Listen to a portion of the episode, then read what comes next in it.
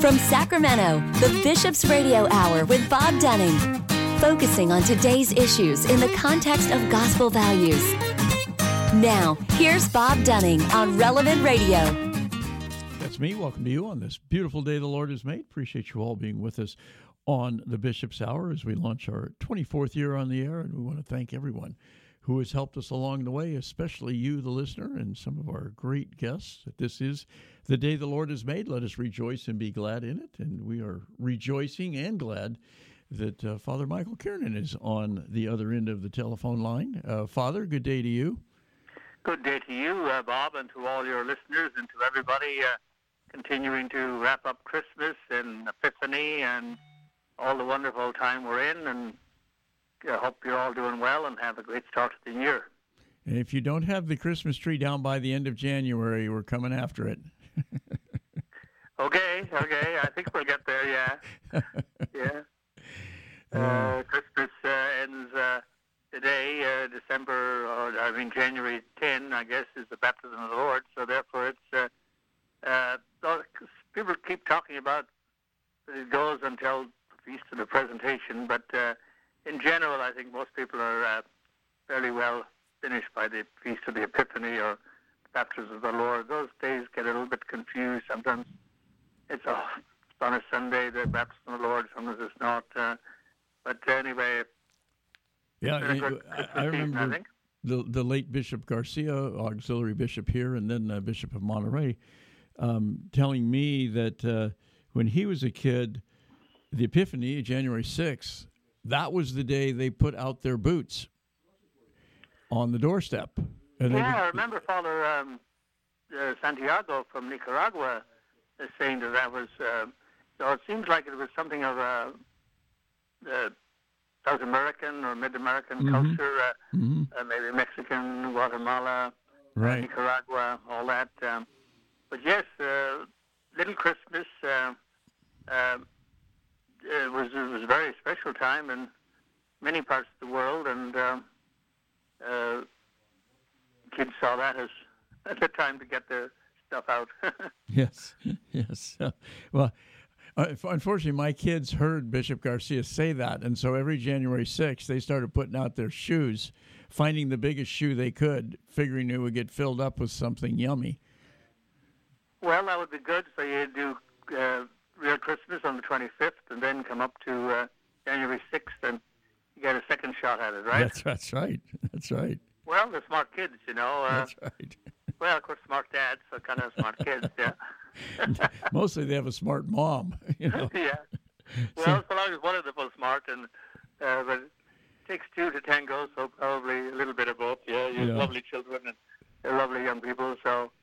Uh, are all they're doing now with their lives? They're getting on and getting older and everything. Yes, they are. We'll have. Uh, we will coming this fall, God willing. We will have four kids in college Wow. at the same time. Yeah. So you're working three jobs or four jobs? I'm going to work eight jobs. I say so. Yeah. Yeah, you get a, a little bit of sleep once in a while, and that's Once it. Back to work. Yeah. Yeah, oh, that's but, but you know, that's that's what you hope for for your kids. I mean, not just necessarily going off to college, but spreading their wings and flying and, and finding their way, and uh, hopefully still looking to you for a little bit of guidance. And uh, um, that's you know, we feel very fortunate that to with the children we have, you know, that God has entrusted to us. Well, you are blessed because I was uh, visiting with a family today where the boy is, uh, you know, that I've known for quite a long time, uh, very delightful young man, uh, but now has all sorts of uh, uh, depression problems and probably even some touch of schizophrenia and stuff like that. And I was just thinking how different he is from the young man I knew two or three years ago, and Mm-hmm. and uh, so one has great um, uh, sympathy for uh, people who's, um, you know, just in the normal situation of life. It's surprising, uh, not surprising, maybe, but just a reality that so many people have uh, great challenges in their life. Um, Yep. health challenges, whether it's physical or mental or emotional or uh, and spiritual, I suppose you could say too. Uh, so you're blessed then, uh, Bob, to have uh, children who are emotionally well and physically well, and and going to school and wanting to um, being able to do this because this is a very bright young man I know from uh, my experience him before. But people's health uh, in any capacity can deteriorate. Mm-hmm. So uh, certainly uh, uh, sad to see uh, when it's when it's not good. And Yep. thank God for your kids and everybody else's kids. Uh, all of our people who are listening. That pray God bless your children. And I suppose some of them have been home for Christmas and now back to their uh, schooling or work or whatever it is. And so. Uh, that's uh, always a hard time to let them go back. It is, and indeed it is. We're talking with Father Michael Kiernan. Father, uh, since we talked last, um, uh, Pope Benedict passed away. Um, lived a long, full life. I believe 95, 96 years old. Uh, nine years since he stepped down from the papacy, shocked, shocked the world. Uh, and the kind of the rumor at the time was he must be very, very, very ill, and he's going to die very shortly. And that didn't happen. And uh, um, this time it it, it did, and uh, it seemed like we we all got a sort of a forewarning of it. Um, I have many many thoughts about Pope Benedict, uh, but I'd love to hear yours. Well, in a sense, I grew up with uh, Ratzinger, uh, later to be Benedict. Uh, Mm-hmm. uh, I was in uh, seminary in uh, uh, 67 to 73, and uh, that was, you know, the, the council was just getting on its feet then, uh, you know, it had taken place uh, a little bit earlier than that, but the results of it and uh, practical implications of it and implementation of it Yeah, just getting And, out to uh, all the parishes and and uh, uh, dioceses around. I mean, I think it actually concluded in '65, but a lot of us weren't weren't really aware of it till a, a few years years later. Well, of course, the tremendous change of uh, the mass just uh, in one foul swoop from one Yeah. day is this and another day is that, and many other aspects of it as well. Plus, you know, as many people have often talked, and uh, Ratzinger himself was embroiled uh, as a theologian and then as uh, cardinal and then as pope uh, in the uh, whole question of continuity of the council with previous councils and previous you know teachings, and then the spirit of Vatican II and all of that. There was an enormous amount of you know unwise stuff that took place uh, in the late '60s because everything in society in general was sort of a little bit uh, uh, strange then, and and then the '70s. Uh, I mean. Uh, masses were, were, I think, very different than they are today, and even the way, you know, just a lot of things were. Uh, it seemed like a time for great innovation, and I remember Pope Paul VI, uh, who lived through uh, 1978, uh, uh, almost in tears, saying, you know, well, do we have to change everything? Uh-huh, uh-huh. uh, you know, uh, because um, he certainly, uh, you know, really was the Pope of the Council, even though John the 23rd called it, but it was really him who had the job of implementing it really from No, 63 John the on. Twenty Third died before it was over. Yes, uh, basically, and and early on in it, in the sense it started in '62, and and then it was '63. He died in uh, June of '63, so it fell to uh, uh, Pope Paul VI, uh, Saint Paul VI, now to uh, bring it through the various stages, as you say, until it concluded. Uh, so there was a lot of stuff there, and of course it was amazingly challenging and. Um, I know some priests actually had a great uh, difficulty with uh, just facing the people in the sense that, uh, you know, I would say in a, in a general sort of way that priests are fairly shy people. Not not all, but certainly nobody sees uh, being a priest as sort of being a showman or, you know, being a great public out there person you know. Mm-hmm. Uh, we're, we're all taught to try to live humble lives and not show off and not be, uh, you know, like a, a TV personality or some of that. And so, in that sense, just where you know priests had uh, celebrated the mass in Latin and also with right around. The, I don't think the term "with back to the people" is really a good expression. I don't like it myself. It's, there's no better ways to express it than that, but it certainly is what people thought was the case. And uh, for then for to just turn around and and even you know uh, look at people and uh, and also to uh, be very uh, clear in um, uh, speech and try to get diction right and mm-hmm. and uh, speak slowly and carefully and uh, all of that uh, with the mass uh, was an enormous, uh, uh, especially for people who had uh, enormous challenge for especially people who had been doing it uh, for uh, uh, a long time. Uh, I mean, uh, even you, most of your work, it seems to me, is uh, is on radio. Mm-hmm. And it would be a different situation altogether if you were doing a TV show. Oh yes. Oh, uh, absolutely. You know, I mean, like right now, you could be scratching your head, or you know, your yeah, right. shoe is hurting you, and you're fixing it, or whatever it is. But nobody would know. But if you were uh, doing a TV show, you know, you just even sit strange in the seat. People wonder is he okay or what's wrong.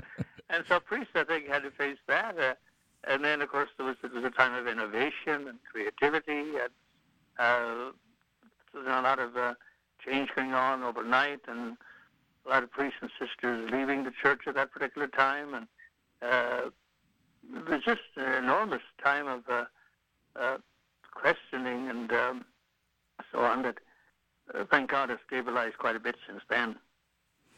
So, Vatican II ended in, in 1965, and you started seminary in 1967. Was it topic A in seminary? Well, it was beginning just, uh, you know, that the Latin Mass was uh, no longer, mm-hmm. well, Mass was no longer celebrated in, in Latin, though we did learn some Latin. But certainly in the past, you know, all the priests had uh, had all their presentations and even exams and so on were in Latin. But that was uh, dropped pretty much. Uh, so uh, there was that, and then there was, uh, of course, in 1968 came up the uh, discussion of the decision of Paul VI on Humanae Vitae, and right. that was a huge uh, discussion in the uh, in the in the seminaries and so on. And uh, now, of course, a lot of the issues that have come up since, I don't remember in the seminary ever uh, talking much about matters of homosexuality or uh, or um, same-sex uh, marriage anyway, or anything like that, or, or different the different gender questions we're dealing mm-hmm. with today, uh, and uh, also the uh, like women priests and all that. None of those were coming up, but at that particular time, we thought we were having big discussions about, uh, uh, I suppose, the way to be church and how uh, a simpler uh, lifestyle or whatever you want to call it. Uh, I think there was a great hope, uh, which was then, and still is. I know uh, some feel it hasn't really worked out as well as they'd like. Uh, that the thought was that if you were able to uh, go to mass and have everything in your own language, Spanish or German or English or whatever, uh, that you would really be benefit. You would benefit from that. Uh, uh, you know, well, obviously, uh, it's not a comparison, very good comparison, but you know, if you're watching a movie that's in Spanish and you're getting, uh, you know, the English subtitles, well, it's not the same as if you're watching the movie in English, mm-hmm. uh, presuming you don't speak Spanish type thing.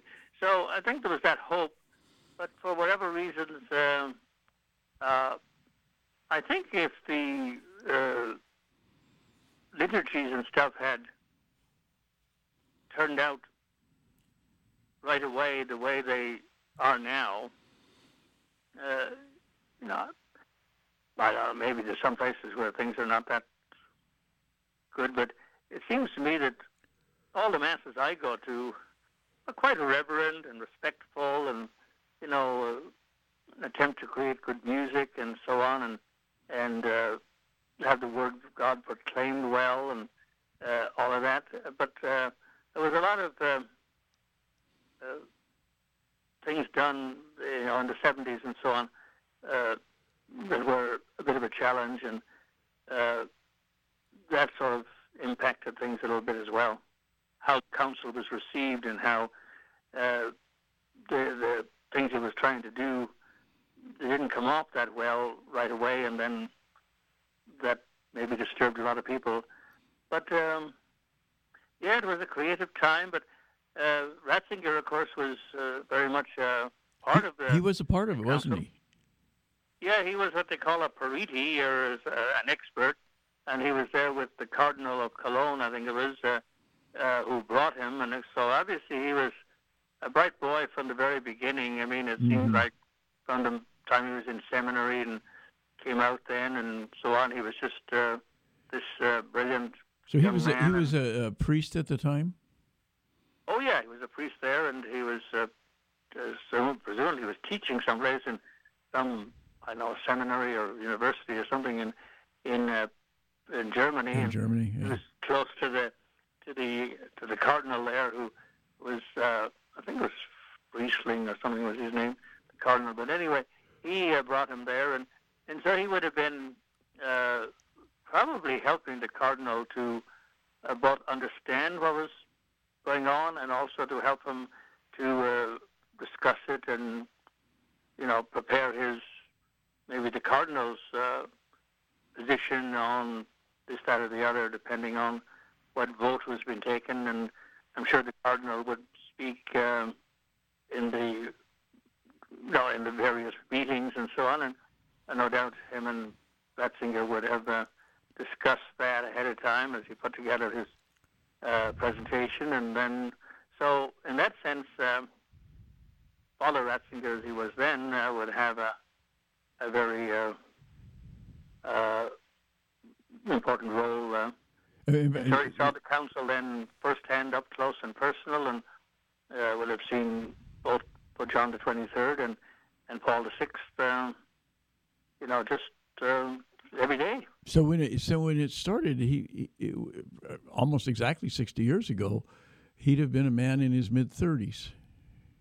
Yes, he would yeah. have been uh, mm-hmm. long enough a priest that he was seasoned, but he uh, was still uh, uh, young and uh, and probably still finding his way. It was around that time that he wrote the famous book on the introduction to Christianity, mm-hmm.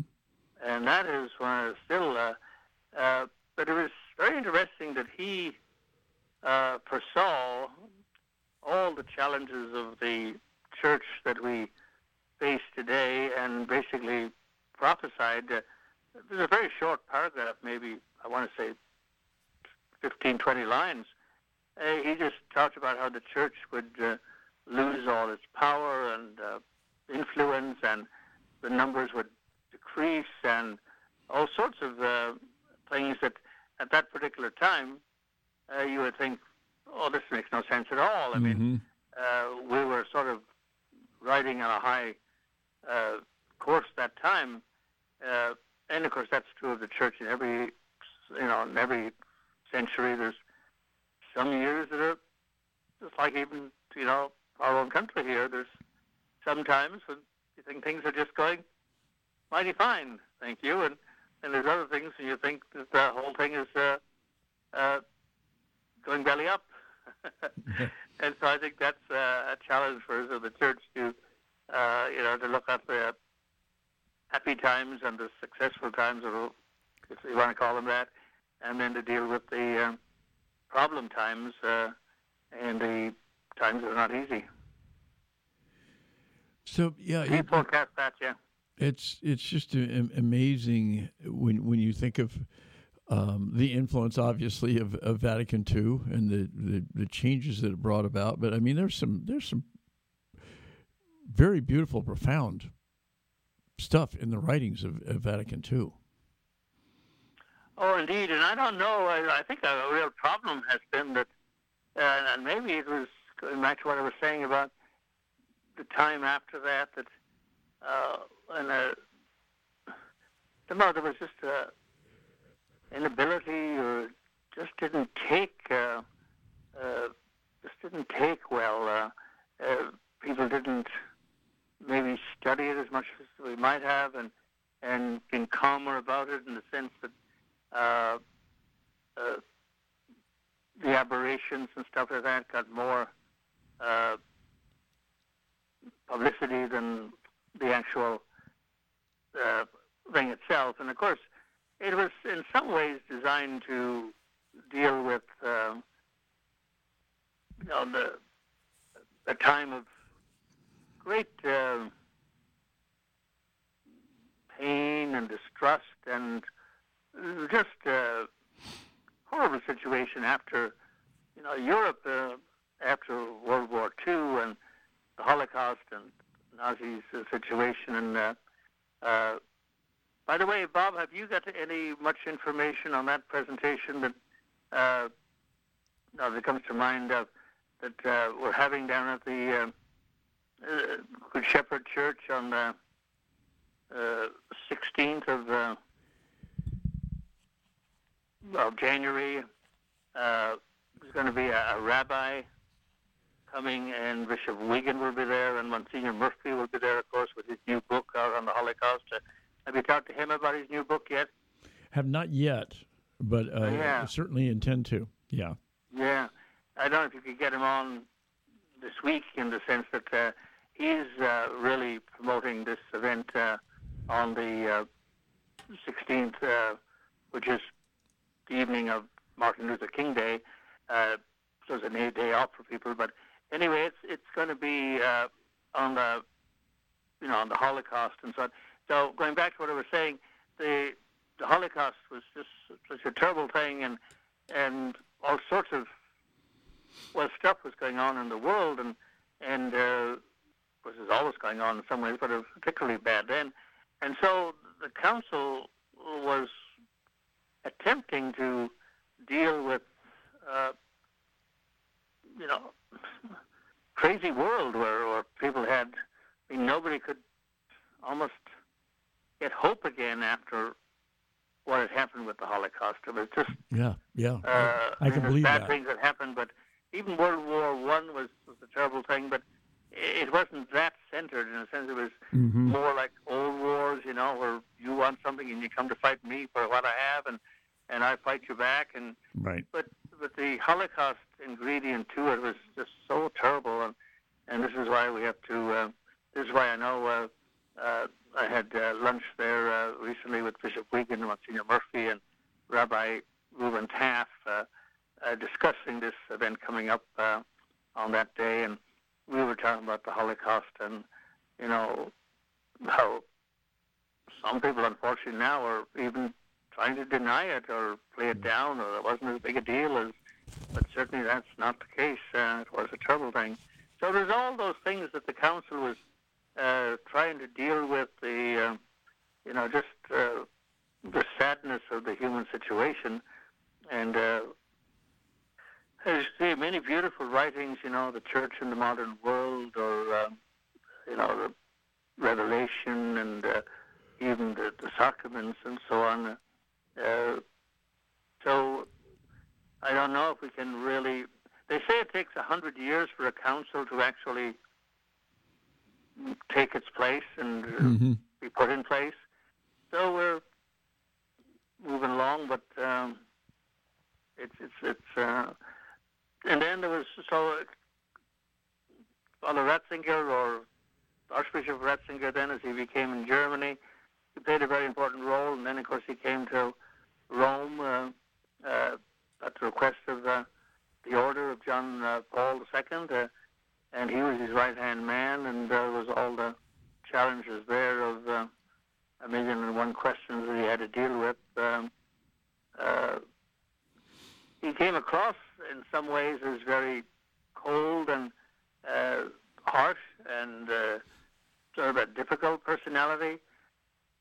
At least that's the way some people perceived it. But actually, there were many other people who perceived it. Uh, those who got to know him individually or in smaller groups or whatever it would be, they just, you know, figured that he was the most gentle and kind and loving uh, and humble uh, and just beautiful person. Uh, I know bishops told me personally that when they went on their uh, ad limina visits, uh, they would visit all the different uh, congregations and dicasteries, and uh, he would be one of them. But he was the most alert and knowledgeable, and would really treat them with great kindness and be well aware of their uh, situation. Uh, it wasn't just uh, an in and out perfunctory thing. It was a real meaning of uh, with them and uh, listening to them, and and um, he had a great memory, of course, for people too. So uh, in that sense, he was a very good man. Well, I remember when uh, maybe it was when he was was became pope, um, doing a show, and you know he was what what what was the term they used Rottweiler. He was uh, oh yeah he was this this uh, you know attack dog for the Vatican, you know, and all this stuff, and and then the next thing you know he's pope, and and I remember.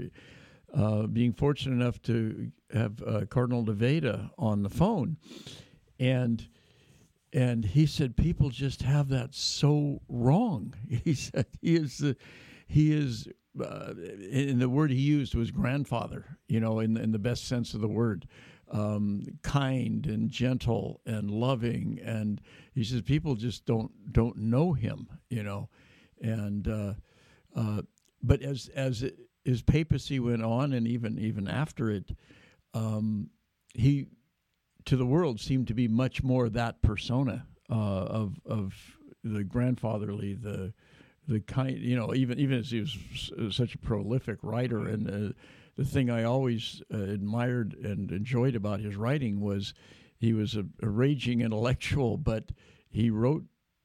Uh, he he wrote what I won't say a fourth grader, but he wrote uh, certainly for the common man could understand every part of what he was writing. He didn't uh, use giant words that nobody understood or giant theories that nobody understood. He was an intellectual who could talk to the people. Well, and of course, uh, part of his problem also was that you know he was, in a sense, the number two man or the uh, the person who had to handle difficult issues. And sure. you know, if there's some particular problem there in your office, uh, maybe you're, you, you know, you don't think uh, I'm doing things right or whatever it is. Maybe you'll have your assistant call me and tell me, you know, that right. I've got to do this, that, or the other. You're probably going to be the good guy in that call, and uh, you're looking real good. But this other guy who called me, uh, That's right. Uh, he might be only telling me the facts of life, you know, and just being straightforward. Well, he's going to be, I'm going to be mad at him, sort of, because he's the one giving me the hard time. Right. And uh, but the hard time had to be given in a sense. But I don't like the guy who gave it to me, and I'm going to uh, blame him and so on. Uh, but I may think you're still a nice guy. That's right. That's right. and so I think maybe that was some of the challenge for him that he was the one who had to deliver, but make some decisions on many things uh, under John Paul, and then also be the one to deliver the bad news that your book is not going to be published or your stand on this is problem or we're up, we're not pleased with you for what you're doing here or there. So uh, I suppose in that sense, uh, he uh, and maybe when he became pope, then he was more free to, uh, you know, be himself and and show himself, and people saw him in a different light then. Uh, uh, in that sense, um, but uh, certainly a great long life and uh, beautiful uh, ceremony in Rome for the funeral. Right. With uh, uh, those are always uh, amazing events when you just see the Pope's uh, casket, uh, you know, just lying there Mm-hmm. uh, out, and of course the, two or three days that he was uh, uh, when people were coming to pay their respects, you know, just see his his body there uh, uh, available to people to see.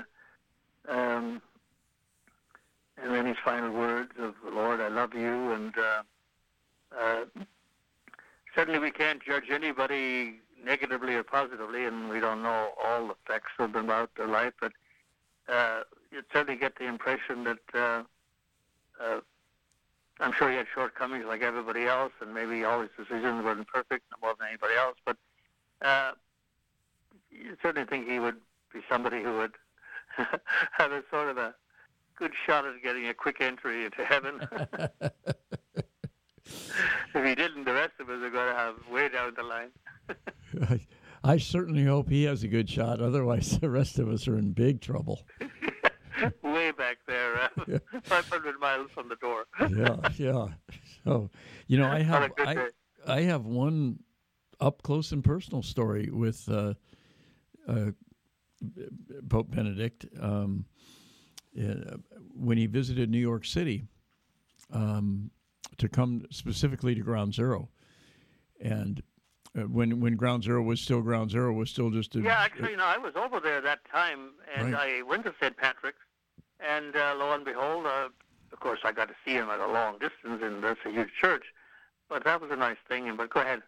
Well, the uh, at the time I was, in addition to doing the Bishop's Hour, I was uh, doing a show for uh, the the Catholic Channel out of New York City. We were doing it from Sacramento, but it was the Catholic Channel uh, on Sirius satellite radio, the the national satellite, mm-hmm. and and just by chance they you know uh, he was going he was going to go down into the pit he was to there was going to be a ceremony at ground 0 uh-huh. down in the pit and of course the the mayor was there and and uh, the governor was there i think the the the mayor was bloomberg at the time well i know for, i know it was because he was there and uh, uh, i think the governor was governor paterson and anyway um, because there was so much media attention they had they had what they called pool reporters where you the the people that were picked to be the pool reporters had to share their stuff you know even uh-huh. with the opposition or the comp,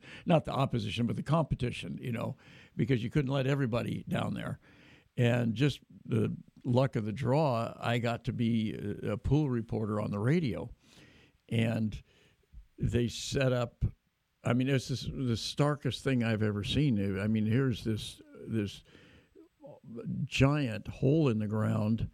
Um, it just unbelievable to imagine there had been, you know, a, a, huge building there, two huge buildings, and and they had set up they set up these these bleachers for us probably maybe about 20 of us some of us were print reporters and some were tv and some were radio uh, i was sitting next to uh, a young woman who was from a Polish newspaper out of Chicago, but a Polish language newspaper in Chicago, and and th- they set up a, a, just a kneeler for the Pope, and a sort of a pool of water with a with a with a candle coming out of it, and and he came out. He, the Pope Mobile came down a, a, a makeshift ramp right down to the bottom of the pit, and there were 24 people who were somehow related to people who had died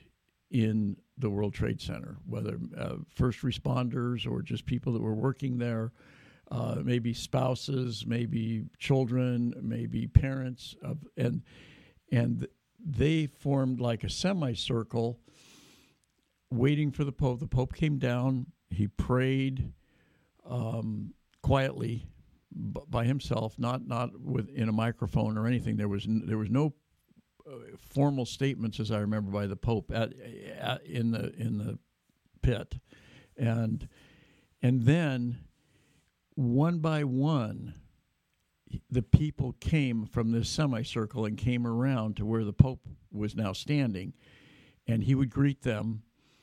And the thing that so impressed me was he spoke very little. He listened to them. And he could speak English, and mm-hmm. he he listened. And some of them, and they weren't they weren't necessarily Catholic. I, am not quite sure how any of these people were selected.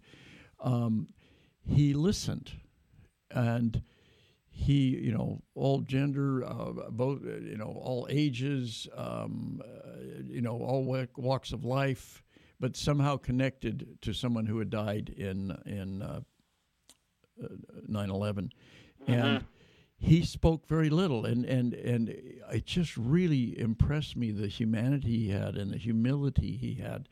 Uh, and the love he had, and, and trying to put himself in their in their shoes, you know, mm-hmm. not I'm the Pope and I'll give you my blessing kind of thing, but but but which is fine too. But um, um, just hearing their stories one by one. Some of them were 30 seconds, some of them were four or five minutes. Mm-hmm. He didn't try to hurry anybody along. He didn't have any aides standing there saying, "Okay, okay, you've had your you've had your turn with the Pope." It wasn't a photo op. There were no nobody was taking a picture, and it was it was one of the most moving things I have ever witnessed in my life. And I was we were probably twenty or thirty feet away, sitting in this little makeshift bleachers. The the, the, the very odd and difficult part about it was is I was doing live radio, and most of the people there were print, and there were a few photographers uh, from a distance, you know, just taking a picture of the scene, and so I had to be talking while this was going on. And every time I would talk, the other people in the bleachers would look at me like, "What's the matter with you?" you know, like, like you can't be talking while this is going on. And you, well, I'm on the radio. You know, we mm-hmm. that's that's what we do on the radio. You know, you you were kind of whispering, almost like you were, uh, with all respect, covering a golf match or something. You know, because mm-hmm. like they they whisper, they, they don't want to, to disturb the golfers. You know, and mm-hmm. and and yet you had to keep talking because you had to describe for people out there in ra- the radio world what was going on, mm-hmm. and. Uh, but I was just so impressed with, and and you know when when the Pope comes, I can't think of another another leader of the world, whether religious or otherwise, where everybody is going to come. Uh, people who are religious, who are non-religious, uh, politicians uh-huh. of all stripes. Uh, uh it's it, the, the Pope's a world leader, and and I, I saw that but what I really saw was his humanity. And it didn't it didn't change my opinion uh, of him at all. It just reinforced it. You know. Um, well, you know, there's a story of, of a, a bishop who uh, went to see him when he was uh, cardinal and when he was head of the office there mm-hmm. in Rome, and uh, got there and they sit down, and uh, the bishop started telling his, explaining why he came, and he has some issues he wants to deal with and one of Ratzinger's uh, helpers, or well, the priest, I guess, uh, sort of jumped in and basically told the bishop that you know what you say is not possible. Uh, and Ratzinger said to him, "Oh, hold up, hold up. The bishop has come a long way. Let us listen some more mm-hmm. to what he's uh, uh, wants to tell us." And so the bishop held forth at some length. So in the, in the end, Cardinal Ratzinger said to him, uh, Well, Bishop, you are a skilled uh, canon lawyer yourself, I know. Uh, did you really think we could do this? I don't, it's not possible to do it, really. Uh, and so, uh, but it is possible for us to have lunch, so let us do so. and so that's the way it was amiably uh, taken care of in that particular case. But again, like you were saying, the listening and uh, the uh, openness to let uh, the bishop make his case rather than just to uh, mm-hmm. cut him off uh, in a few minutes. Uh, that seems to have been very much a part of. Uh, I know Bishop Garcia and Bishop Weigand often talk about uh, their experience with him as mm-hmm. as when he was cardinal and later as pope. how he was very much easy to talk to and um, and knew the personalities right. as opposed to just uh, through the motions. Yeah. Mm-hmm. Yeah. It's well, it was a great and blessed man, and now uh, he'll be there to uh, intercede for us in heaven. And um, yes. Uh, uh, pray uh, for us and um, good example and everything like that that he's done. So now it's up to us to continue the journey. He talked about his journey, often talked about his journey, and I guess we're all on the journey uh, uh, with Christ and in uh, faith and so on. So, uh, uh, please God, we'll keep going ourselves and now that we've celebrated the Epiphany and uh, baptism of the Lord, uh, it'll be uh, Lent before we know it. Um, Mid February, I think, is Lent or so. So uh, just a month and more, and uh, on we go to uh, another time of, of renewal and change and becoming, hopefully, closer to God. Well, speaking of uh, things coming up in the new year, um, I've be, I've been made aware that a certain priest that I know of uh, is going to be celebrating his 50th anniversary of his ordination. Yeah, there's probably several of them, but uh, uh, by the way, I think Father Joe Turnullo is going to be celebrating his 50th anniversary in, I want to say, December. Mm-hmm. Or did, or, well, maybe he did. Uh, maybe he already did. But anyway, Maybe it happened, yeah. he, yeah, because I know he was a little bit ahead of me, but yeah, as you say, mine is coming up, please God, in, in June, and so uh, we'll try to uh, come up with a little plan, have a couple of masses maybe. Uh, uh, well, I'll, I'm putting that together a little bit now, and so uh, yeah, it doesn't seem like that long ago uh, when I started off in St. Joseph's in Redding with Monsignor John O'Connor and uh, all the beautiful people up there and all the wonderful people ever since and uh, varieties of parishes and charities and ecumenical and uh, all sorts of uh, involvements that uh, one has in a lifetime and uh, just a joyful, it's been a very joyful life for me with wonderful people. Uh, um uh, my first pastor told me, he said, I think you're going to be a lucky young man, and as a priest, you'll always have people to help you uh, and save you from your mistakes. So you were you went to seminary in Ireland. I went to seminary in Ireland, was uh, there uh, 67 to 73, and um, uh, then ordained in uh, June, uh, on June 3rd of 73, and uh, came out here in mid-July, and uh, got started in uh, St. Joseph's Redding. I was there for four years, and then went on to uh, where the West still lives in Modoc County, Alturas and Cedarville, and Fandango Pass, Yes. Fort Bidwell, and Eagleville, and Lake City, and all those little towns uh, with wonderful uh, How many of those had cowboys missions of, from Alturas? How many of them had missions? I think Well, Ce- just, uh, Cedarville had a mission, didn't it? Cedarville was the mission of Alturas. Okay, that was the one. And so it was as a little church of St. James. hmm And uh, during my time there, we were fortunate that uh, the community came together and built a little hall. And that was a fun thing to do. And of course, being a priest in a small community like that, uh, I was able to be free to actually work with the crew. And uh, insofar as I had any ability to do anything, uh, I could saw and I could lift and I could hammer and I could do a variety of things. And uh, so I can remember uh, wonderful people like uh, Ken Baker, uh, long dead now, working on that. And so once in a while I go back to Alturas and Modoc, and uh, uh, that's where I became a citizen. Uh, Oh, is that right? Judge, Judge Marty Young was the uh, wonderful Catholic man there, and he uh, uh, asked me one day, uh, "Would you? Uh, uh, why- are you thinking about this being a citizen?" And I said, "Well, I think I'm over the five years, which you have to be in the country."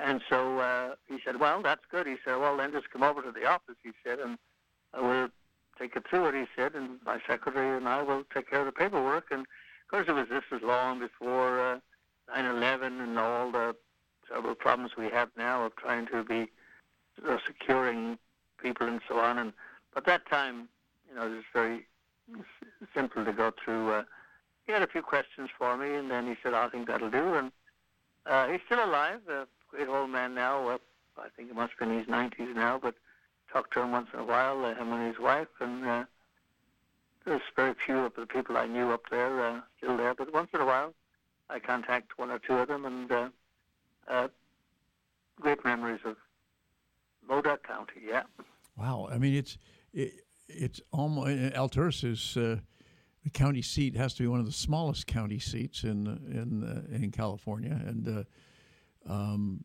you, you, it's almost you know multi-state. You're touching Nevada, you're touching Oregon. Um, it's just, but it, you're right. It's the Wild West. It's it's it's, it's the Wild West, and actually, it hasn't changed that much uh, uh, in a long, long time. And I don't think it's, when I go back there, it's it has Alturas has one blinking light. Right, right. no regular light, but just one blinking light, uh, and uh, uh, I don't think it's growing.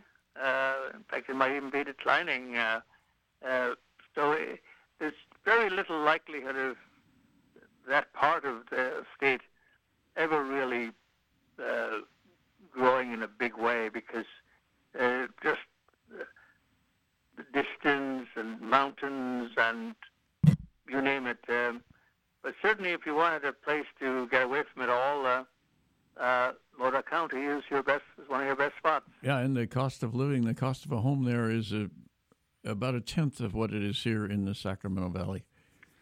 Yeah, difficult winters. Uh, other yeah. than that, actually, you know, the from say April to uh, they do make a joke up there that if they get our summer, they get it a few days in August. A few days in August, but you know, I mean, it can be 80, 85 in the summer and and dip down into the 30s. It's almost like Truckee in that way, you know, in terms of.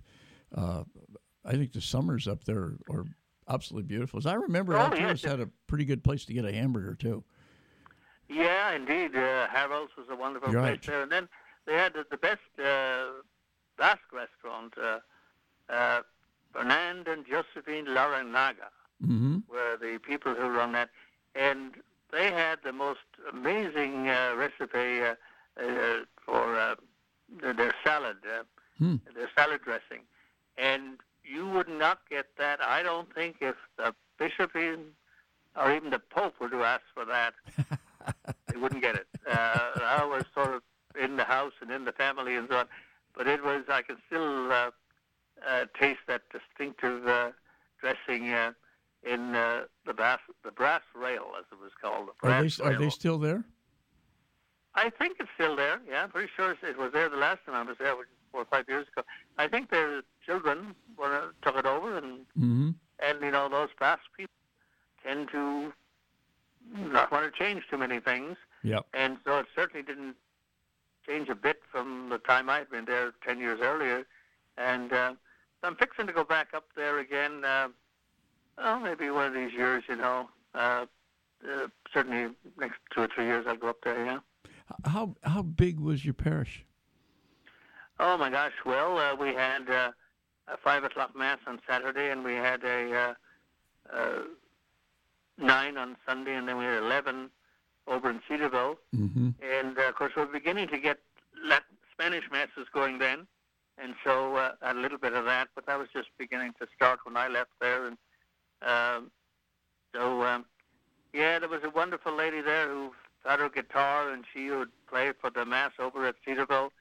Uh, Georgia Smith, Lord of mercy on her, and we used to call her Sweet Georgia Brown. and so she was a great little lady, and she would drive uh, me over there, and then we'd have um, the mass, and she would play her little guitar as uh, best she could, and lead us singing and so on. And then we would uh, go down to uh, the local restaurant uh, and uh, meet some of the good people there for lunch afterwards. And it was a whole different way of living. Uh, you know, as a pastor, as priest, you'd be chief cook and bottle washer, sure. and you did everything, and uh, a little bit of secretarial. Uh, um, uh, I remember when I got there, my first month there, I think that Judge Young came by two or three times for different things that he uh, wanted to talk to me about. Uh, he was a lecturer and he was on the finance council and stuff like that. But anyway, he, um, uh, the, I think it was the fourth time, he told me, you know, he said, whenever I come by, you always bring me into the little office, but you never invite me into your front room. Hmm. And he said, I'm not saying you should. He said, I'm not throwing rank or anything you know, his local uh, uh, superior court judge or whatever. But he said, um, I just want you to to to share this with you because you're a young fella. You're only 28, and uh, you're here in an out of the way place. You're far from other priests, and you're far from everybody. And he said, uh, you should be able to make friends here. Hmm. And he said, don't. Also, he said that my advice to you would be, don't try to make everybody like you. people don't have to like you. Not everybody will like you. Some people will naturally just like you. He said, I get elected here every time with 63, 67% of the vote. I said, I don't have anybody opposed to me. But he said, I still get only 67% of the vote. he said, I'll be elected here, he said, as long as I live as judge. And, and that turned out to be the case. But he said, obviously, there's people who love me, who like me, and those who don't like me. And he said, uh, my job is to do fair and right by everybody, whether they voted for me or not, to give Right. them justice if they come in. So he said the same for you. He said, but he said, don't be afraid to have to make friends. That maybe you don't like me. Maybe you do like me. Maybe you like Joe and Mary, but you won't like Jim and Joan. But he said that's okay. He said you should be able to invite people to dinner here or go out to dinner with people. And he said there's some people you won't go to dinner with because first of all, they won't like you. Won't ask you they'll like you. But but it was great advice. Uh, yeah, yeah. And uh, and you know that uh, you just uh, uh, do the best you can, do the right thing for everybody, and then uh, personalities, you know, and and I think that's something we probably need to recognize in the church. You know that some people may like the post personality, and some people may not. Uh, even some things he says or does, or the way he does things. The same for a bishop. The same for the local pastor. You know, you might like Father A, and then Father B comes along, and he's not your type. And then Father C comes along, and you love him. Yeah. So, but any priest is a priest, and I always tell people that uh, when I used to be serving on the personnel board many years ago, I would go to parishes where they were vacant, and I would say, you know, you're going to get a priest, and he may not be as good as as intelligent or as anything as the guy you had. On the other hand, he might be better. so, who knows? But you're going to get a priest who will do all the sacraments, that he'll anoint your very dying person, and he'll baptize you, and he'll do all, give your confessions. And so, you know, some you like and some you won't. But just welcome them anyway. Father Kieran, we, we like that. we are against the clock here. Would you like to close with a prayer for the new year? Well, indeed, that would be great, yeah. So we pray. The name of the Father, and of the Son, and of the Holy Spirit. Good and merciful God, we thank you for the year that you gave us, difficult as it was. And now we thank you that we have st- almost uh, two weeks into this uh, new year already. We thank you for the beautiful feasts of Christmas, Epiphany, all that we have had in between. Now we ask you to send your Holy Spirit upon us give eternal rest to our brother and um, the example, Bishop um, uh, Pope Benedict, and bless the local church here in Sacramento. Bless all our parishes. Bless our individual peoples with their difficulties and the challenges that all of us face in our lives. Send your Holy Spirit to lead us into a deeper, deeper faith, to be closer to Jesus and Mary and Joseph. Help us to love you and serve you with all our hearts in the year ahead through Christ our Lord. Amen. Amen. Amen. Thanks so much, Father. And uh, we'll You're welcome. we'll- Thank you, Bob, and God bless all our listeners. God bless you too, and we'll look forward to talking to you more in the new year. Please, God, anytime. Thanks Bye. so much. That's uh, Father Michael Kiernan, uh, uh, 50 years now as a priest. Uh, he is a priest uh, on January, uh, June, June the third, and and he's, he's going to have a celebration in Ireland also. Uh, for people up in the North State uh, Sacred Heart Parish, where he was in Anderson, they're going to have a, a, mass on June the 14th, and then uh, right here in Carmichael at Our Lady of the Assumption on June the 22nd, 6 p.m. both times. Uh, so you might just want to, you know, just mark those dates, just just to, so you got it circled when you go. Oh yeah, I think I think something's happening on that day. So congratulations to him and thank thank you to him for all he has done here for all of us in the Diocese of Sacramento. That's going to do it for us for today. Thanks for listening. God bless everyone.